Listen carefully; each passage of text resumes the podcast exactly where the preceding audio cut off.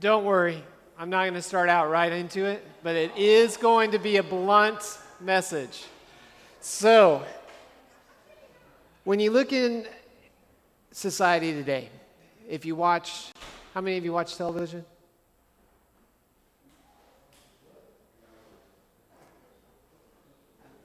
The image of what it looks like to have a relationship has changed.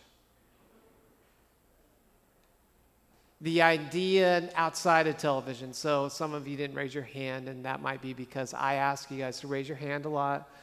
And sometimes you go, he just means to raise our hand. And so if I just look at him like this, that means I'm raising my hand. so maybe you don't watch television, some of you, but you don't have to watch television to see that the idea of relationship has changed. You can talk to your friends and how they approach things. You can read news articles and see how relationships are now defined. The element of lust has become social, sociably acceptable. It's no longer really taboo. It's not something that people go, oh, oh my gosh.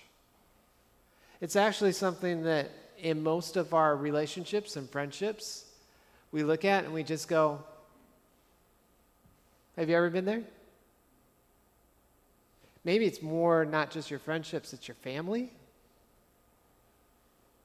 Maybe it's your sister that you grew up with, and she's making choices. And even though you, you righteous person, right, would never do that, you look at her and go, What happened here? But you look at all of the relationships around and you go, But it looks pretty normal. Premarital sex. Normal? Abnormal? Just say it. Normal. Same sex relationships. Normal? Abnormal normal when you look at society. Just call it the way it is. I don't know if there's a show on TV right now that does not depict at least one same sex relationship. TV usually is a reflection of our lives. It's not a foreteller, it actually is a little bit behind the times. Because when it actually comes on TV, that means it's become pretty normal and consumable. Multiple partners. Normal, abnormal. Are you guys uncomfortable yet? Sexual encounters, almost like a sexual adventure. Normal, abnormal.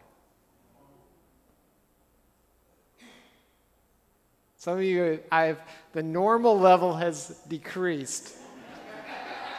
Just, or my hearing's going, I'm not sure. I think these things I've just talked about, they have been celebrated. It's not just normal. They've been encouraged. And as a society, we often embrace them, even though privately we may condemn them. But the thing is, is that God's word, when you look at God's word, when you look at God's story,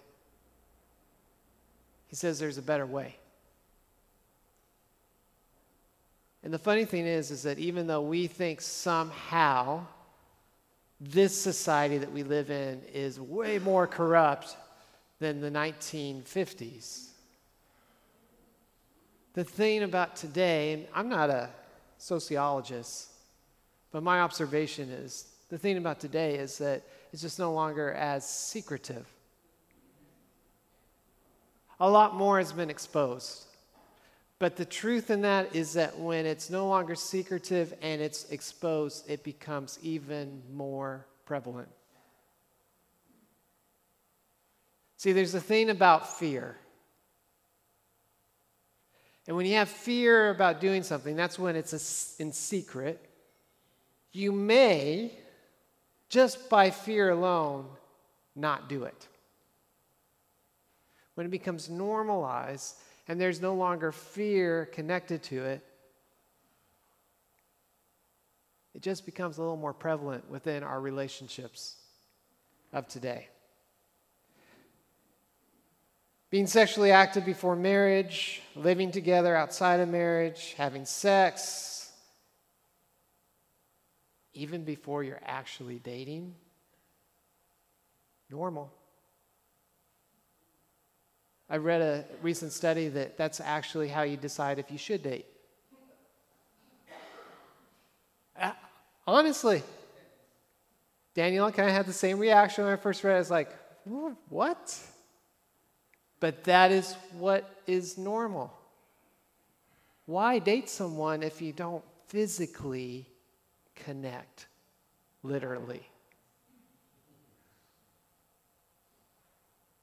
It's how you figure out if you should date.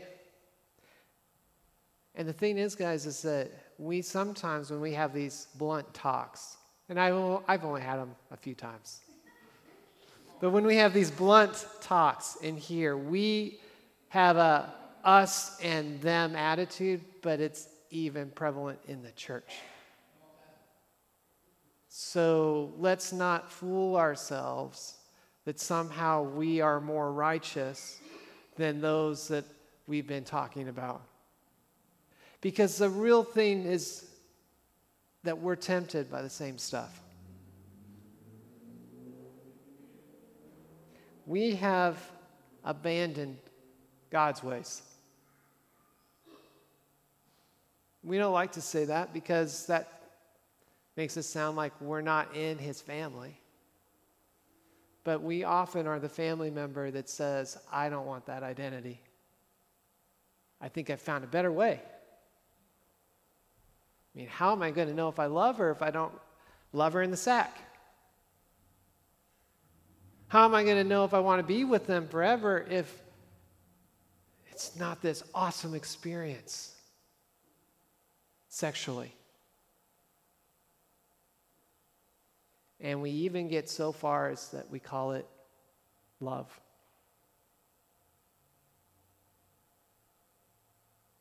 How can you really love me if you haven't been with me? I wonder how many women and girls have heard that. And I won't say it's just women and girls, because it also goes the opposite direction as well. It just seems that it's more prevalent with women and girls that men use that as a way to say, I love you, baby. If you love me, you know. We've got some kids in here today, or young adults. And if you don't think that they haven't heard that, then you're fooling yourself. I know I, my daughter is an eighth grader. She is living a different eighth grade experience than my eighth grade experience. Her eighth grade experience has included a whole lot more information than I had. If you guys didn't know this, my parents didn't really talk to me about sex until not till it was too late. they didn't talk to me about sex until when they decided to talk to me, I said, I know everything. Close that door. I don't want to hear it. But that wasn't until I was like a freshman in high school, sophomore. I think I was going on my first date, and the subject came up, and I was like, Hold on. I don't want to talk about it. But we call it love because that's an easy way to justify it, it's an easy way to make it sound better. I'm not going against God's way because God's way is love. But the thing is, is that's a bunch of crap. And we know it. We know it. But we'll hold on to that. We'll let it squish through our fingers because we think it's a better way. We have abandoned God's ways because we think we might know more than Him.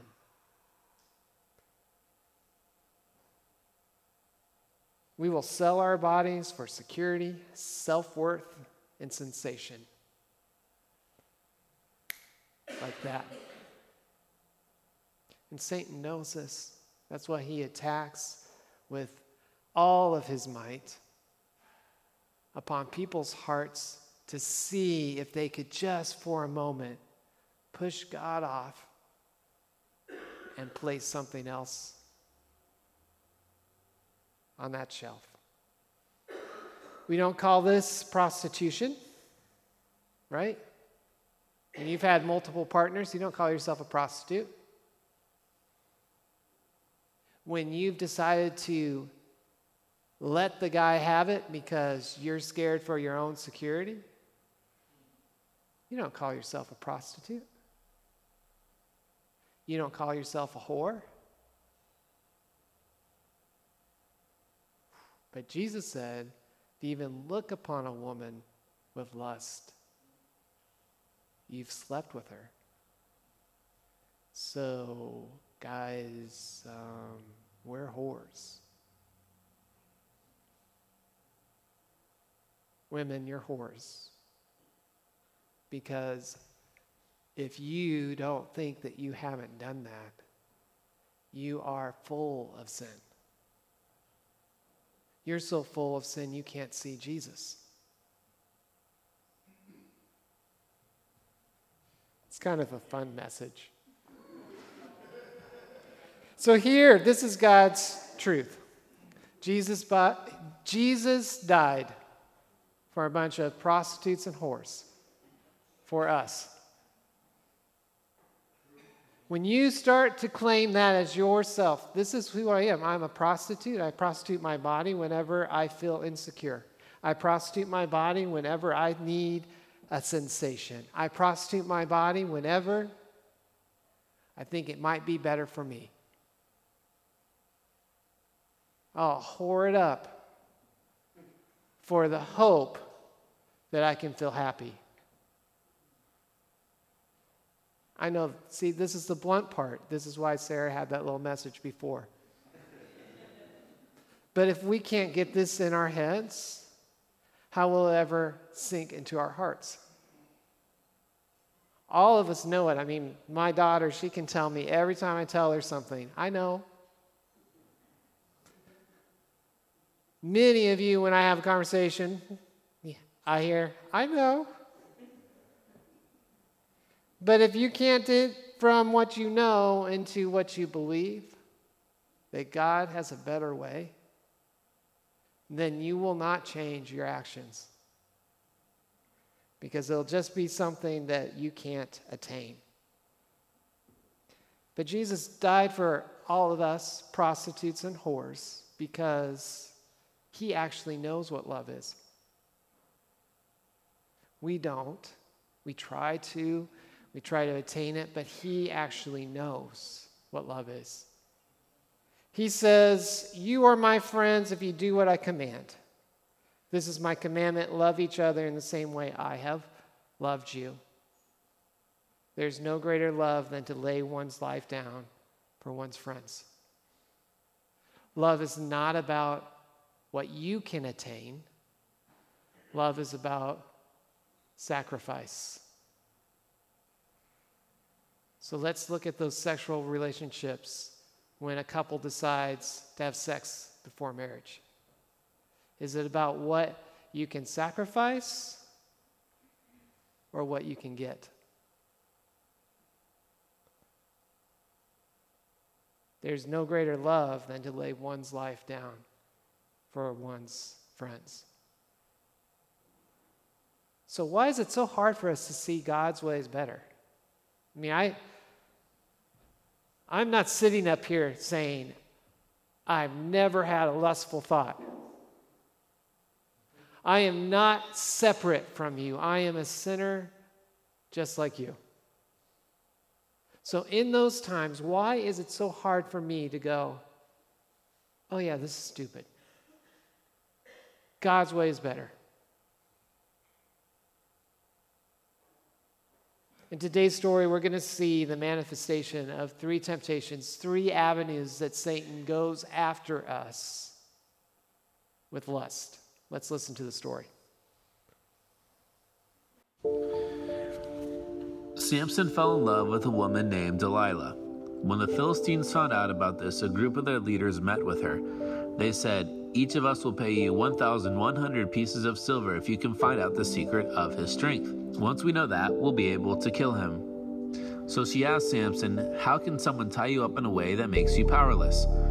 Oh, he said, I'll be like any other man if someone ties me up with seven brand new bowstrings. The Philistines gave her seven fresh bowstrings and hid some guards in her room. She tied up Samson with the bowstrings and then shouted, Samson, the Philistines are here. He jumped up and snapped the bowstrings as if they were pieces of yarn touched to a fire. Delilah said, You lied to me. Why would you make fun of me like this? Please tell me how you can be tied up. This happened two more times, once with a piece of rope and once with braiding Samson's hair. After this, Delilah said, How can you say you love me when you don't trust me? Three times now you've laughed at me by telling me a lie. Why can't you trust me with the secret of your strength? She kept this up day after day. She begged and nagged him until she wore him down. Finally, he told her the truth. He said, I'm what our people call a Nazarite. I've been one since birth. My hair has never been cut, and that's a secret of my strength. If someone shaves my head, I'll be like any other man. Delilah realized that he had finally told her the truth. She sent the Philistine rulers, Come, I finally got the truth out of him. Be sure to bring my money with you. So they came with her money. That night he fell asleep with his head on her lap. A man came out of his hiding and cut off seven braids. As he did, Samson's strength left him. Then she yelled, Samson, the Philistines are here. He jumped up to defend himself, but he didn't know the Lord wasn't with him. The Philistines grabbed him and he couldn't break loose. They held him down on the ground and poked his eyes out. They took him to prison where they forced him to push a grain millstone. While he was in prison, Samson's hair started to grow back. In time, the Philistines gathered to worship in the temple with their God. They ate and drank until they were drunk. Someone yelled, Go get Samson. That'll give us a good laugh. The place was packed as a boy led Samson into the temple. He said to the boy, Take me to the supporting pillars. Samson called out to God, O Lord God, give me strength just one more time. Allow me to pay back the Philistines for taking my eyes. I'll die with them. He then grabbed the two supporting pillars and pushed them with all that he had. They gave way, and the temple fell on the Philistines, including all their leaders.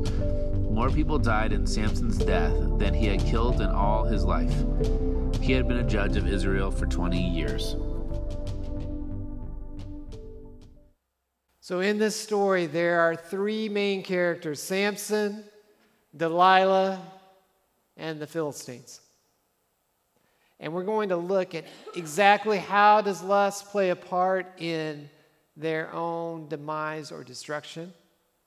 How does lust pull them away from their mission and into a huge misvalue or mischaracterization of how life can be lived?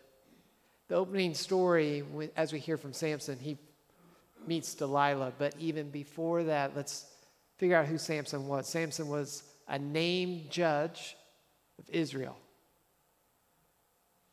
ordained by God.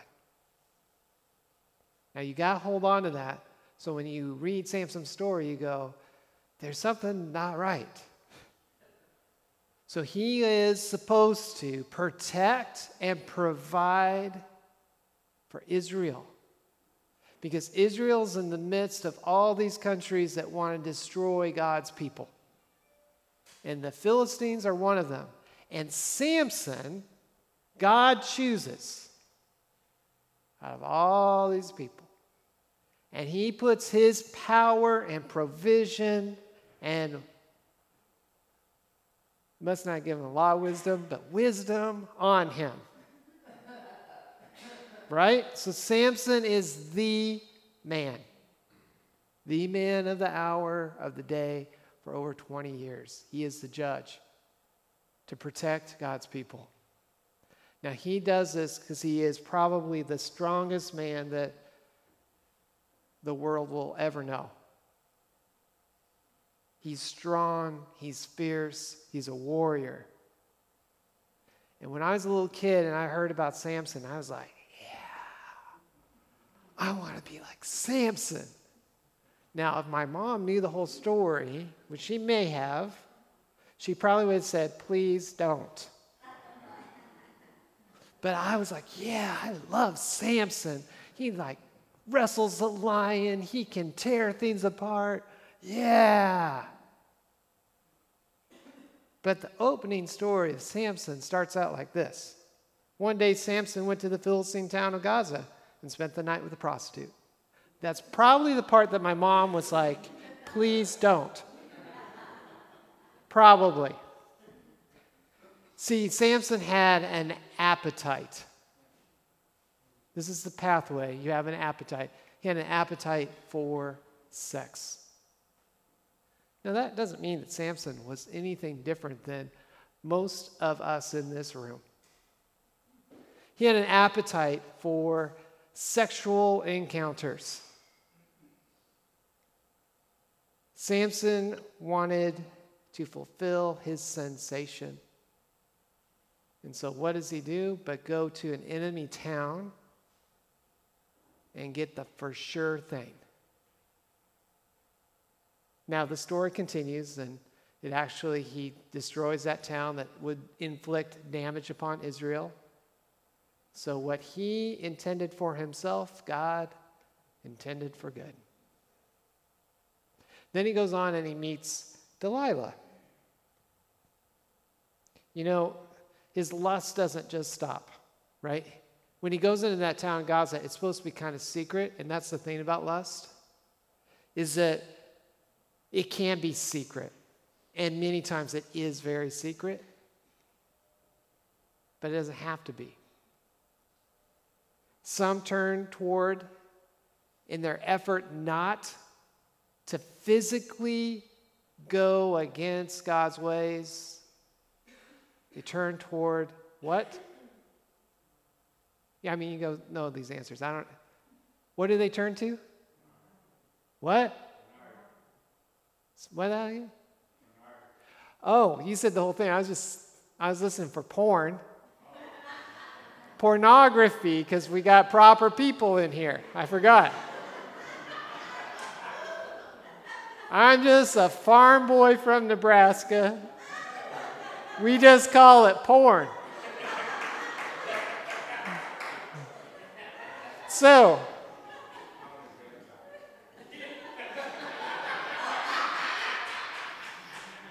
So some turn to porn, and what do they do secretly? They justify that because it's not the actual thing,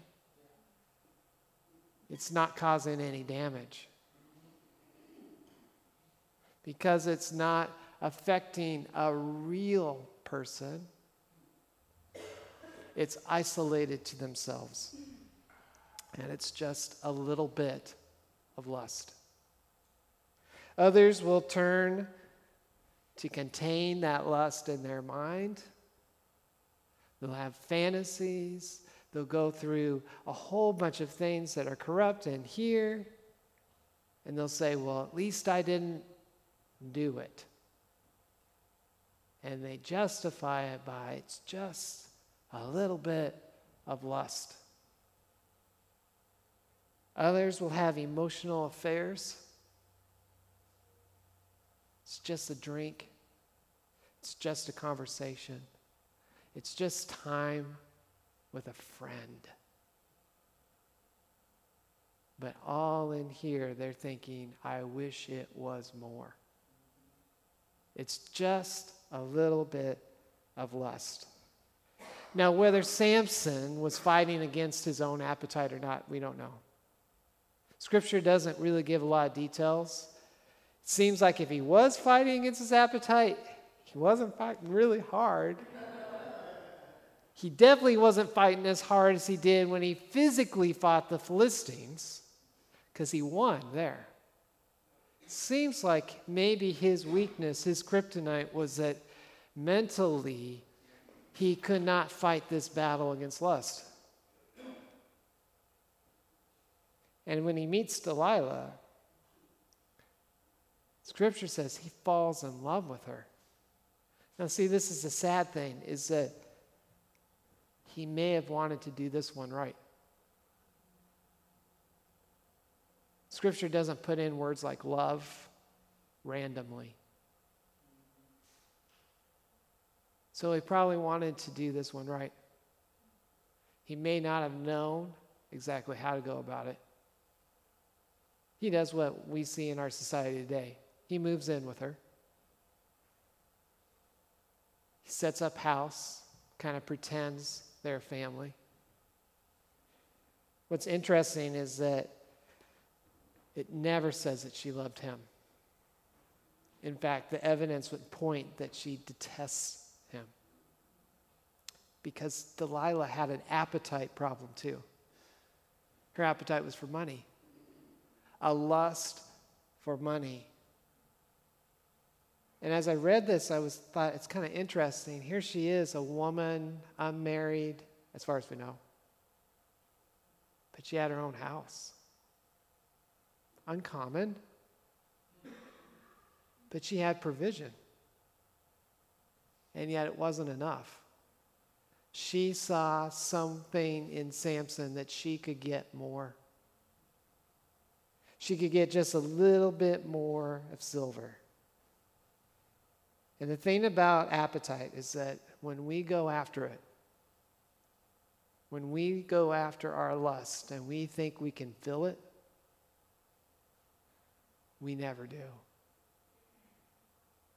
That little bit of porn turns into a lot of porn. Those mental fantasies turn into a lot of fantasies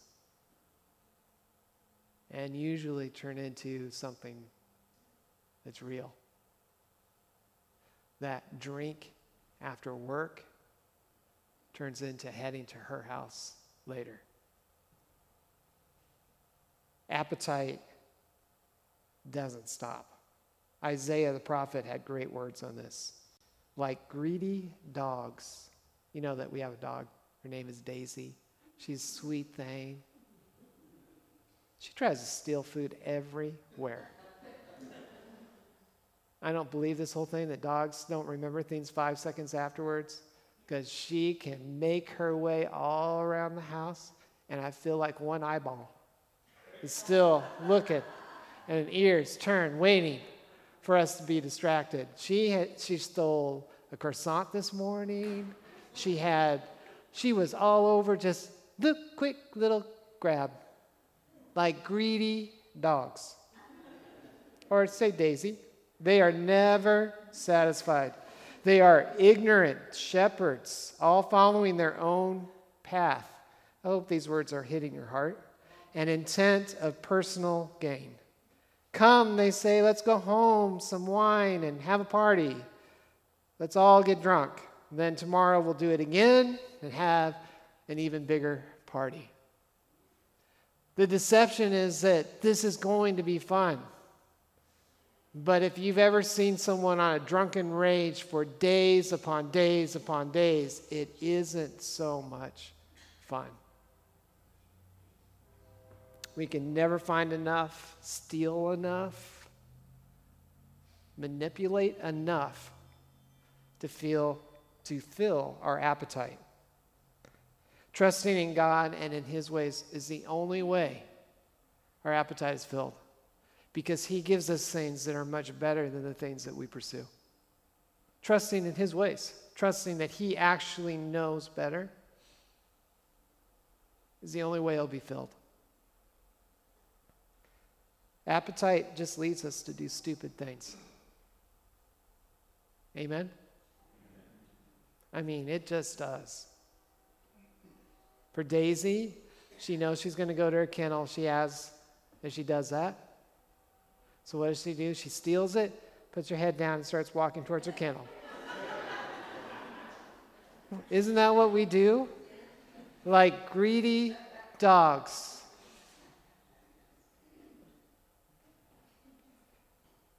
How do guys get sex? You guys all know that? How do guys get sex? I'm not asking for point to point. if you watch, you watch Animal Kingdom or any kind of shows, right? So if it's a bird, they strut around, right? To do what? Draw attention to themselves. They have the most beautiful thing, right? So you draw attention, and then when the woman, the female, sees the best male, guess who gets to have sex? For Samson, we see that his sex was so strong, his desire to do that was so upon him. But for and with Delilah, when he lost her approval, it broke his heart. So, yes, he had a foundational problem of appetite,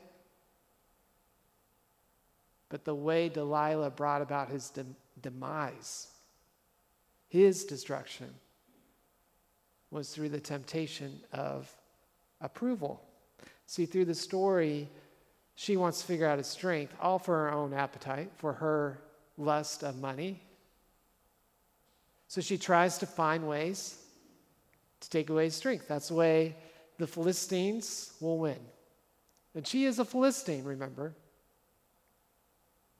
So she goes through different ways, and he lies to her over and over again, which, you know, he loves her, but he probably hasn't learned what it means to love and trust.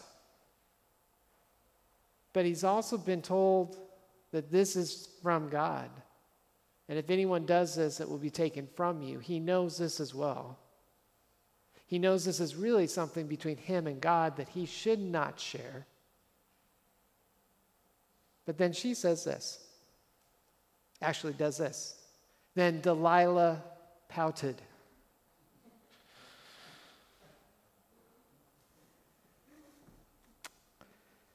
How can you tell me I love you when you don't share your secrets with me? You've made fun of me three times now, and you still haven't told me what makes you so strong. She tormented him with her nagging day after day until he was sick to death of it. Now, this is my guess and only guess because I cannot totally know exactly what was happening in this house, which is I mean, this is the worst thing for the pastor because I don't know what's happening in all the houses. I can only take a guess. But I'm guessing with this response that when he lost her approval, he was no longer the man for her. He probably wasn't getting any. That ship had sailed, and he was Remember what his base appetite is? Is sex. So now he's lost the approval. Now he has no sex. I might as well tell her. And then everything goes back to normal. It's a nasty connection, isn't it? Because Satan doesn't just hit you with appetite, Oh, no, he'll come around and hit you with approval. He'll connect those things until you fail.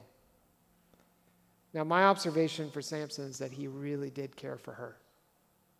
Because the thing about it is, his appetite was sex, but remember at the beginning of the story, it wasn't a town too far away that he could just hook up with a prostitute. So something was drawing him to stay with Delilah. It went beyond sex. That's why that culprit of approval came in. He didn't want to lose her. He could get sex probably anywhere. But like I said before, I think he wanted to do this one right. He wanted to actually have a home and a family. He didn't know the exact way to do it, but he was giving it his best shot. The problem with living for approval of people is that you can never do enough. for people. And someone will always get mad. For some of you, approval is a key, key temptation. And I bet you can sympathize and empathize with Samson right here. When approval is your key temptation, you try to do enough. You try to please. You try to make everything right. And you, even though you know you can never do enough, you know it because you'd say, Oh, I know. You don't believe it. So you keep doing more, hoping that if you do this one more thing, they'll change. I can kind of sympathize and empathize with Samson here. If I tell her, maybe she'll love me.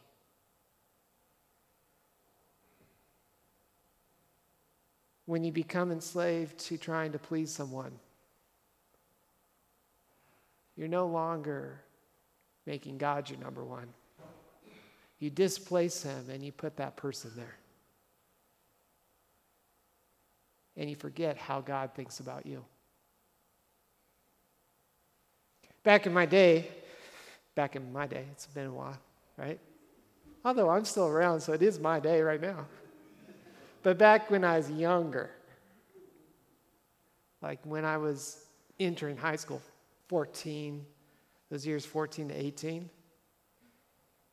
the way my male peers would get approval was how many sexual exploits have you had?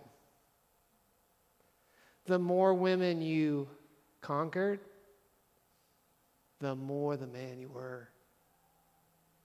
Now, I lived in a different reality because I had fear. I had fear that if I did those things, God would not approve of me. It's kind of messed up in my head that my actions somehow dictated how God felt about me. And I also had fear of my parents. I had fear that, man, if I got someone pregnant, how, if you get kicked out of your house in Ainsworth, Nebraska, there's not a lot of homes to go to. I'd be living with the cows. I mean, that wasn't my real fear, but there was this fear of where do you go if your family rejects you? I had fear that if I messed up, I would be rejected out of my family too. Now, that's not on my mom and dad. That's just that's what I brought in. That was my perception. I own that. I also own that the guys that are telling me that they were doing this, this, and this, they're probably doing half of that. But I believed it, and I knew that there's something wrong with me because I had chosen a different path. And it was the worst four years of my life. It's one of the reasons why I don't want to go back to Ainsworth. Is because I was ridiculed for four years. Every day called a name. It still sticks with me today because when I hear some of those names that those peers that were supposed to accept you and love you called me, it can put me into a tailspin again. That somehow I'm not enough. So even though I didn't do this, I was still seeking approval. And the only reason why I didn't do it is because of fear. Faith hadn't totally captured my heart that my God approves of me not by my actions, but by the action of Jesus.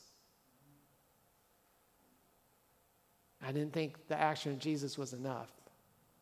I would have to supplement it by being a good boy. And by being a good boy, it meant I was a faggot, I was a wimp, a fairy. Go down the list. When I returned to Ainsworth, which I had to because my parents lived there, I didn't necessarily want to go see people. And that still sticks in my head sometimes that people think I'm not enough.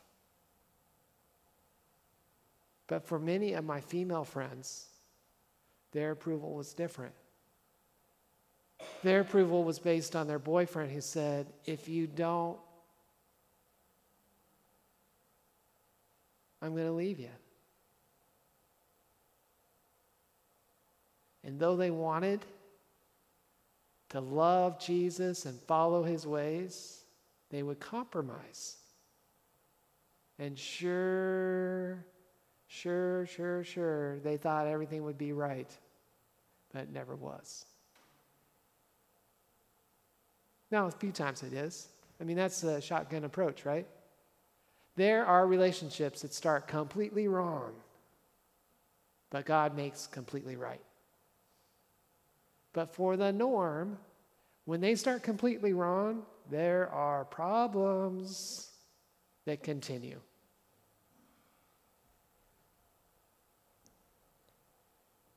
God's way is different. God's ways is not about fear. It's not about counting how many things you do right. God's way is an invitation to do it differently, not out of fear, but out of faith. Faith that His provision is enough. Now, I eventually got there that this idea of waiting till you're married, I eventually got that it wasn't about fear. Because the thing about fear is it's only going to hold you from your temptations long enough until the temptation gets too great.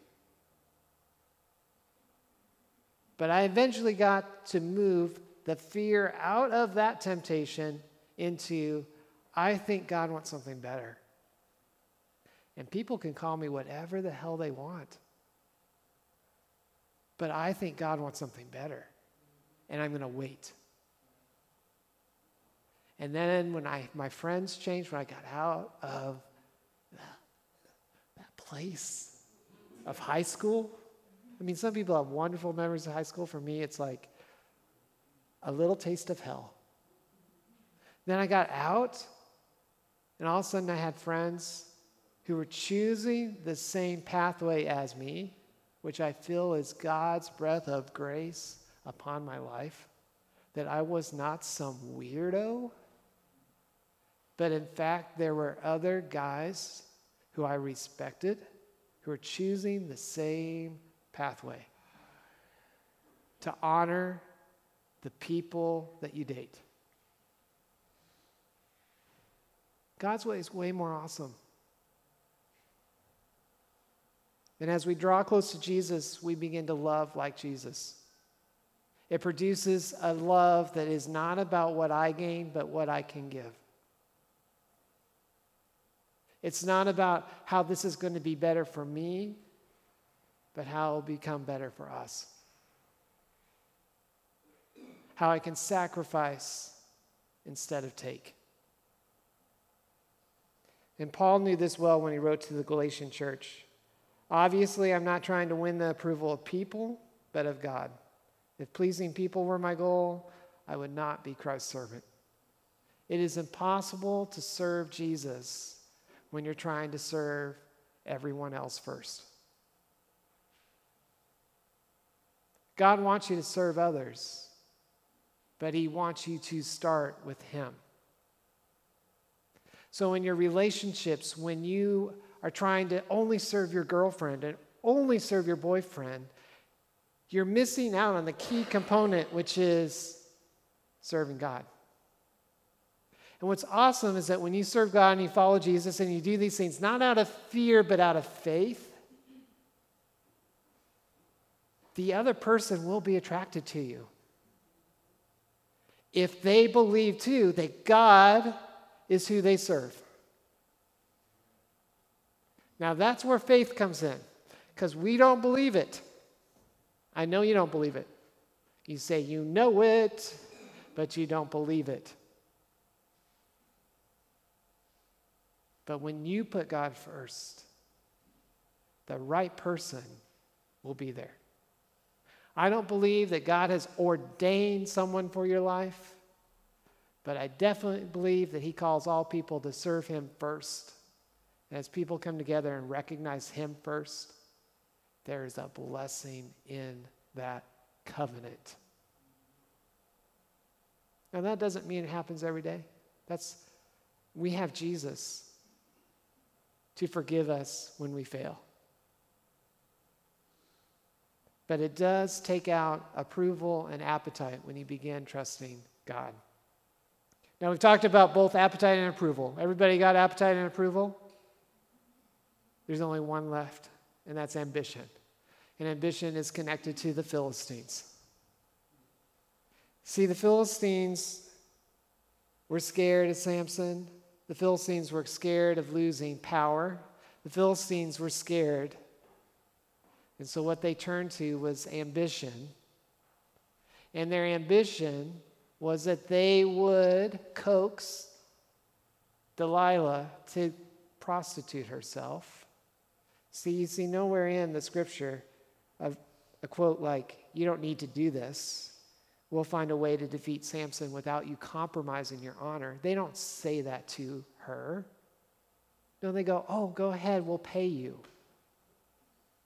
We'll pay you for our own ambition. We'll use lust for our own advantage.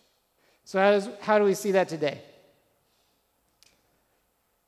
Do any of you know someone who's slept with their boss so that they could get a promotion or advantage?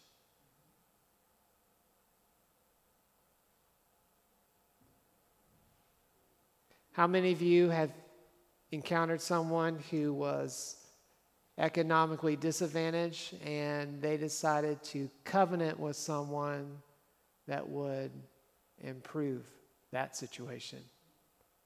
They don't love them necessarily, but it would make their situation better. Well, they're like Delilah.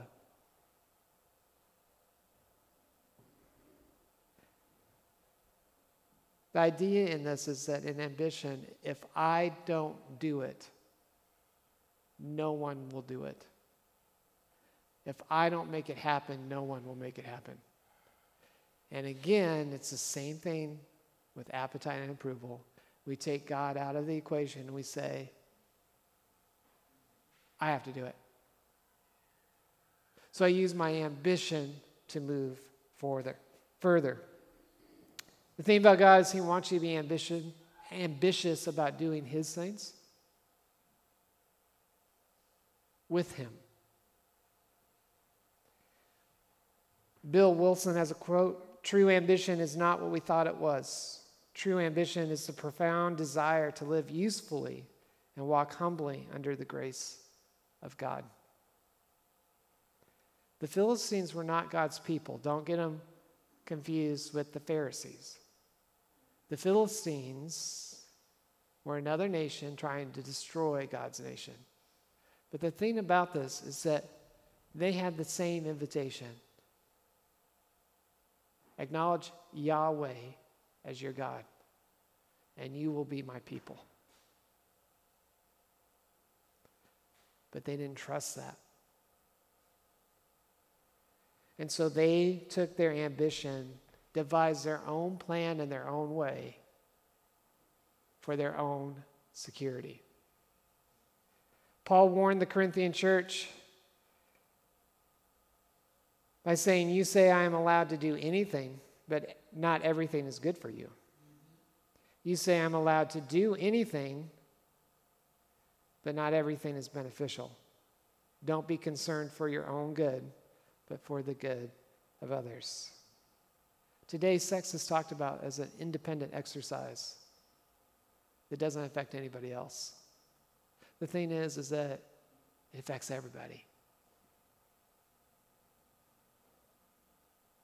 It's not just between two people, it encounters everyone that's around them.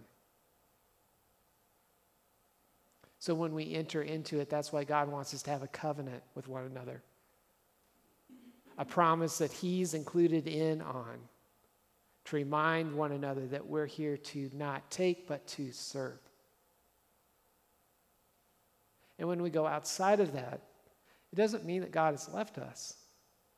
I mean, that's true in the story of Samson. He didn't leave Samson, he didn't remove Samson from being a judge.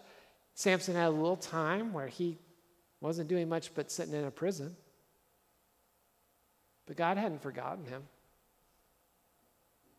So remember, I said you're a prostitute and you're a whore. That means some of you right now in your mind are going, I've really messed up. But God's words to you are I have not left you,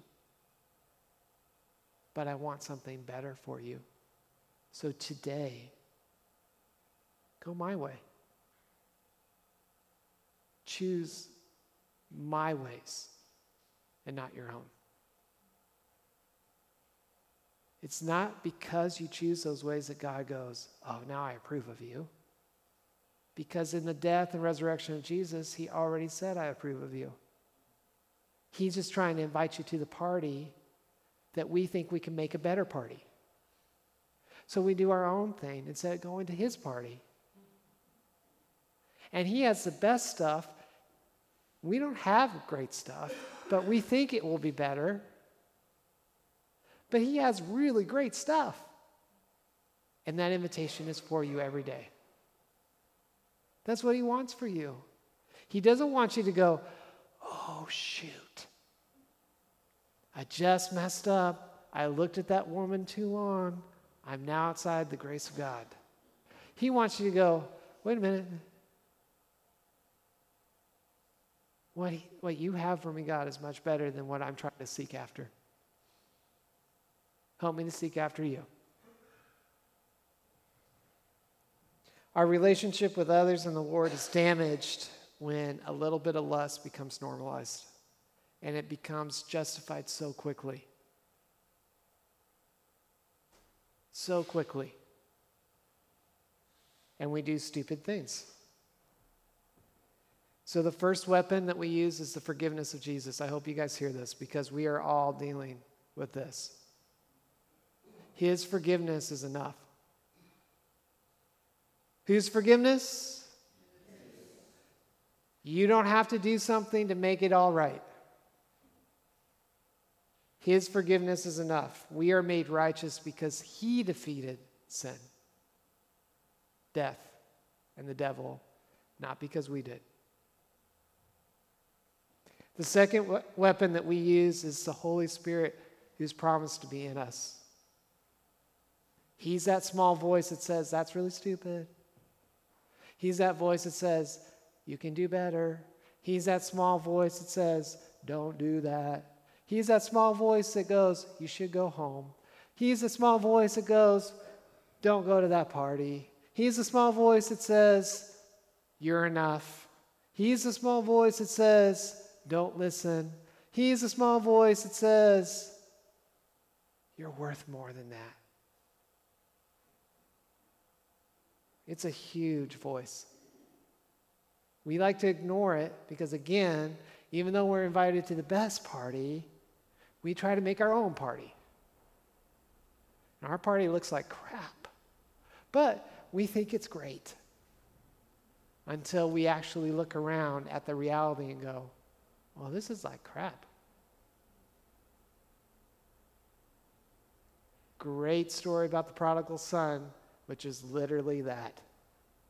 Until he is in the midst of pig crap, he doesn't realize that he's been invited to the best party. But that's where we end up. The third weapon is our good, good Father.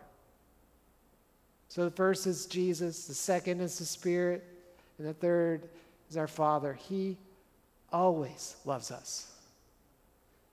So when Satan is whispering, You've done all these things, you're not worth it. Why are you trying? When Satan whispers to you, it's just sex. The Father says, I love you. You represent me. You are a part of my family. And his arms are always open wide to you. He doesn't want you coming to his house fearing him. That some punishment's going to come upon you. He is hoping, just like the prodigal son's father, that you just show up. That you just come to the party. That you would just be with him. Because he really loves you. And I think this weapon of the good, good father is so awesome when we confuse sex with love. Because we try to find love in sex, but we rarely do. But the Father says, Be with me and you'll experience love. Because I'm the one who gave my son so I could be with you. Because God fights for us, these words of Paul can be directed to our sexual lives, our little bit of lust. Before you jump into the idea that it may just be better, and young adults. I'm looking for your faces to make sure I get every young adult that's in here. Most of you are right here. So you know I've been talking to you the whole time.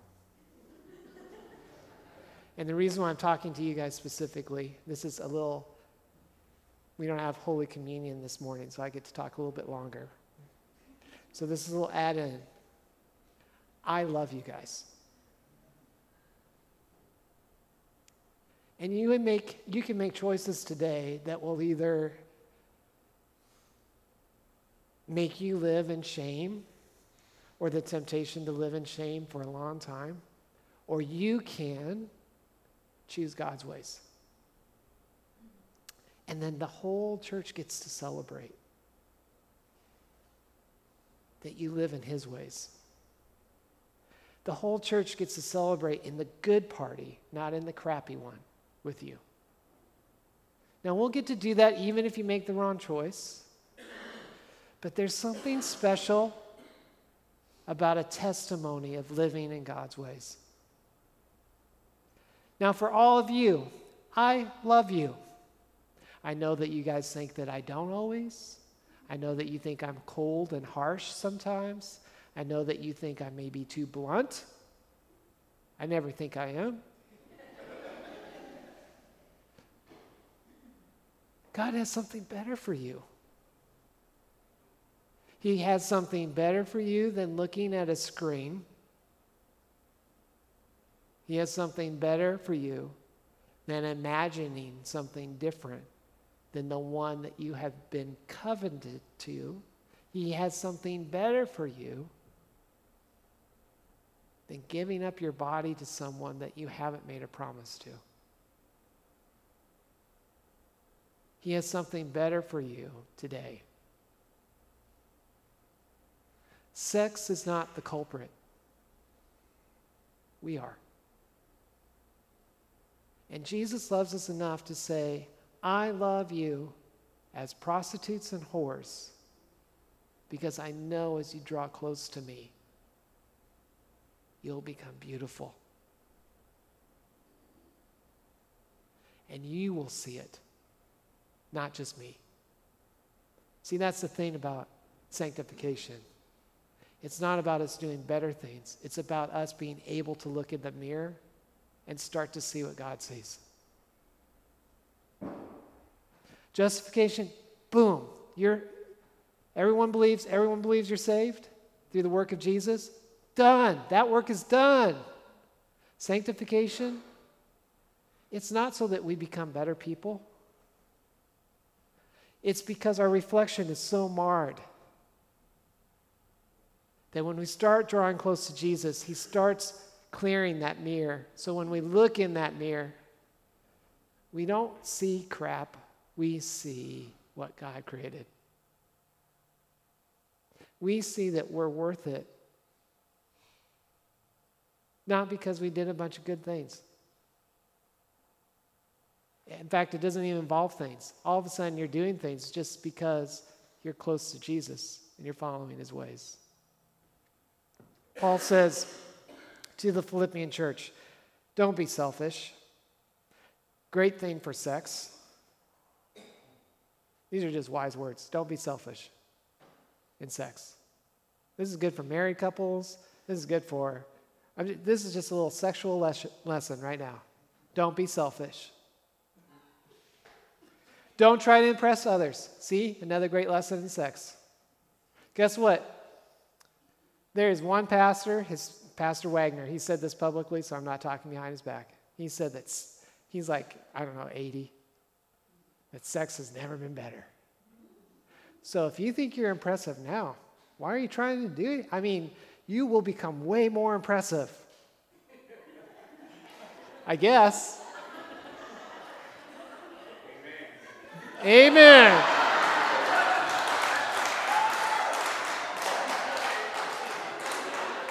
Be humble.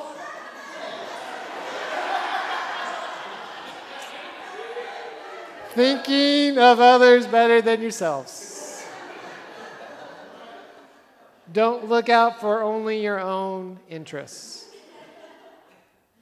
but take an interest in others too. Now, obviously, Paul wasn't writing this about sex, but sex is such a huge part of our lives. If we can't take these words about relationships into the context of sex, then I think we're missing a point. Samson and Delilah appetite, approval, ambition. Don't fight lust by fighting lust itself. Look at the core temptation behind it. Perhaps it's appetite, and realize it'll never be filled by you seeking after the things that you know are not of God. Perhaps it's approval. Know that it will never, you will never, ever, ever do enough for that guy. You can do everything he wants, and if you're seeking his approval, or if you're seeking her approval, you will never do enough. But God has already approved of you. So rest in that relationship.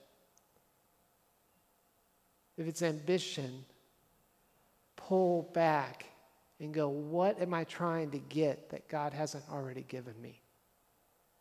And why do I need this now instead of when He wants to give it? I pray that this has been a good, blunt message for you to receive.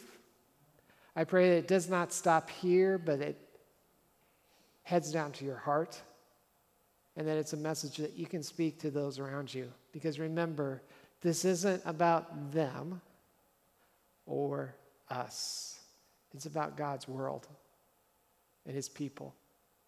And he, that party is not just for us, that party is for everyone.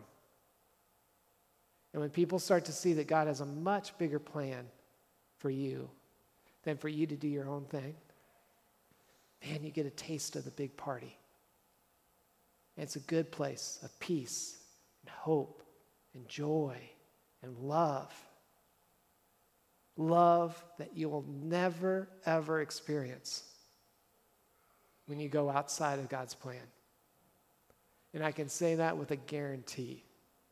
When you go outside of God's plan seeking love, you will never find it. You'll never find it. I don't care who says they found love.